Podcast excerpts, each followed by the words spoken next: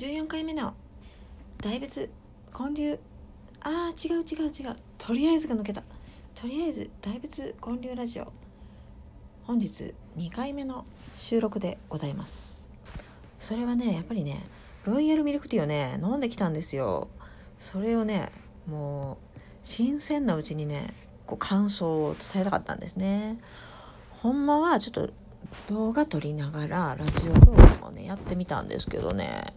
うんやっぱややこしいことしたらあかんね。ちょっと失敗したわ。うんだからもう一回ちょっとね収録し直してるんです。でまた静かに一人でテンションを上げて口角も上げてちょっと喋るようにしてみました。暗いとかねやっぱ思われたら嫌ですからね。私はね暗くはないですわ。かなりポジティブやと思うんですね。この喋りだけで暗いと思われたらね、ちょっと損しちゃいますよね。こんな毎日配信してんのにね。まあ、やってる時間がね、朝5時とか6時やからね。まあ、それは声も出てないですよね。起きてすぐ撮ってますからね。はよ、誰もいな、もう、鬼の犬間に洗濯みたいな。鬼の犬間に収録みたいな感じでやってますからね。やっぱでもね、夕方になるとね、声出やすいっすね。朝から声出してて、人とも今日は何人か会ってるから、やっぱ声が出しやすいわ。人と会うの大事ですね。人と会わないんやったら、こういう配信系もね、やってみた方がやっぱいいですね。黙々と文章を打つのもいいですけど、絵も描くのもいいですけど、やっぱり人と喋ってなんぼやな、人に何か伝えてなんぼやなって最近思ってます。はい。で、ロイヤルミルクティーなんですけどね。ロイヤルミルクティー職人っていてはるんですかね？忠野さんの他に。私は聞いたことないですね。まあ、希少性がある。希少価値が高い。まあ、それはぶっちゃけ需要がないじゃないかもしれない。でも、何かの表紙に、ロイヤルミルクティーがめちゃくちゃ流行ったりとかしたら、まあ、その人しかいなかったらね、その人のとこにまず行きますよね。ってことは、今後ロイヤルミルクティーが流行ったら、全国から人が来る可能性もあるわけですよ。それはですね、私がやってるビジネス大仏にも言えるわけで、ほぼ大仏ってお寺ですよね。仏教ですよね。でそれ以外でやってる人ってね、調べたらタクシーの運転手さんとかが作ったとかね。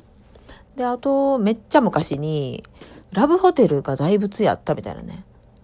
大仏に泊まれるみたいなね。そういうエンタメ系な話とか、あとは、えー、鍼灸院の院長ですかね。名古屋のおじさんみたいな大仏はね、その鍼灸院の方が建てはったとかね。そういう、まあどちらかというと、チンスポット系ですかね。そのありがたいものというよりも、であとはですね、43号線にね、弁天町あたり、味川口ですね、あの辺にね、ビルの上にね、大仏がね、覗いてるのがあるんですよ。頭だけね。頭だけの大仏がいてはるんですよ。もうあれがね、めっちゃね、可愛いんですよ。こう、窓から覗いてるみたいなね。で、私は、気づいたことなかったんですけど、うちの子供はね、私が知るよりも前から気づいてたらしくて、おるよって、ん？ほんま？みたいな。そんな感じやったんですね。あそこに大仏おるとかね、そういえば言ってたなと。味川コールハウスやったかな。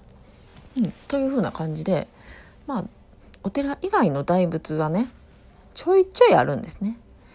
まあでもやっぱり基本はお寺にあってなんぼなんですよね。やっぱりお寺にある方がありがたみがね、ありますからね。とまあ大仏のことをね、語り出したらね、まあ止まらなくなるんで、もう結構タイトルだけでお腹いっぱいですよね。毎日大仏大仏ってね、並んでますからね。なのでちょっとロイヤルミルクティーに話を戻しますけど、ロイヤルミルクティーはね、まだやっぱりそんなめちゃくちゃブームになったってわけじゃないみたいですね。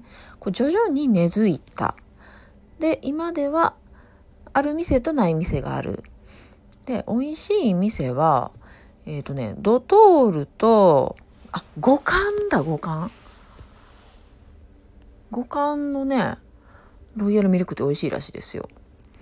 で、あとは、その、あれですね、ロンドンティールームですね。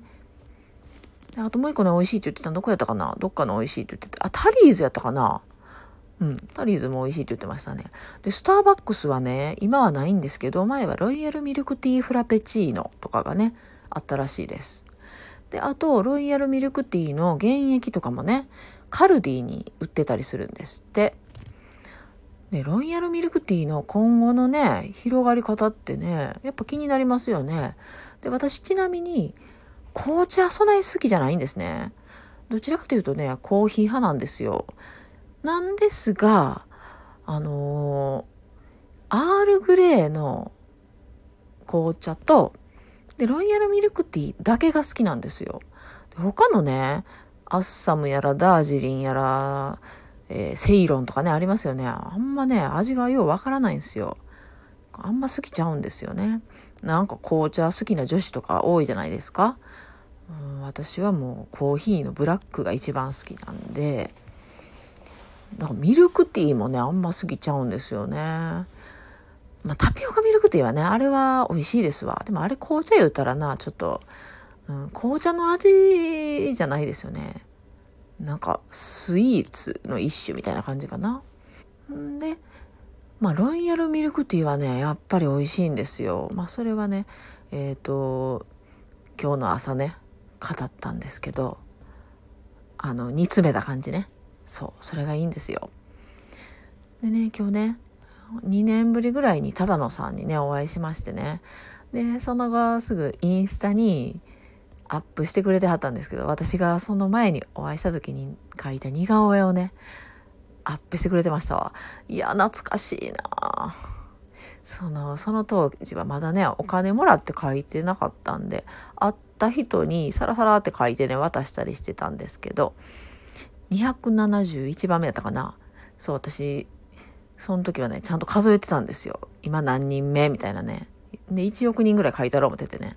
まあ、1億人書こう思ったら、えっ、ー、と、90歳までに1日5000人ぐらいか、5000人分ぐらい書かないと間に合わないんで、絶対無理なんですけど、あの、似顔絵をね、お金をもらうまでは無料でね、300人ぐらい半年で書いたんですね。で、そっからやっとお金をもらって、で、アベノキューズモールとかで書き始めたんですね。まあ、下積みっちゃ下積みなんですかね。うん、今考えたらね、すごい、その時の経験っていうのが今は生きてるなと思うんですけど、その時はね、筆ペンだけで、ちょっと色つけてみたいな感じで書いてたかな。これやっぱり書き方もね、変化があって面白いですね。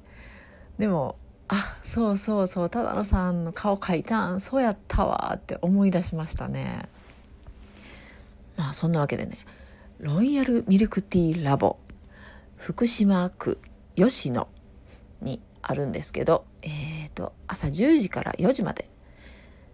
しばらくはそういう営業時間らしいのでもしお近くの方興味のある方いらっしゃったら行ってみてください。うん。美味しいですよ。ほんまに。そんな感じで今日2回目の配信を終わります。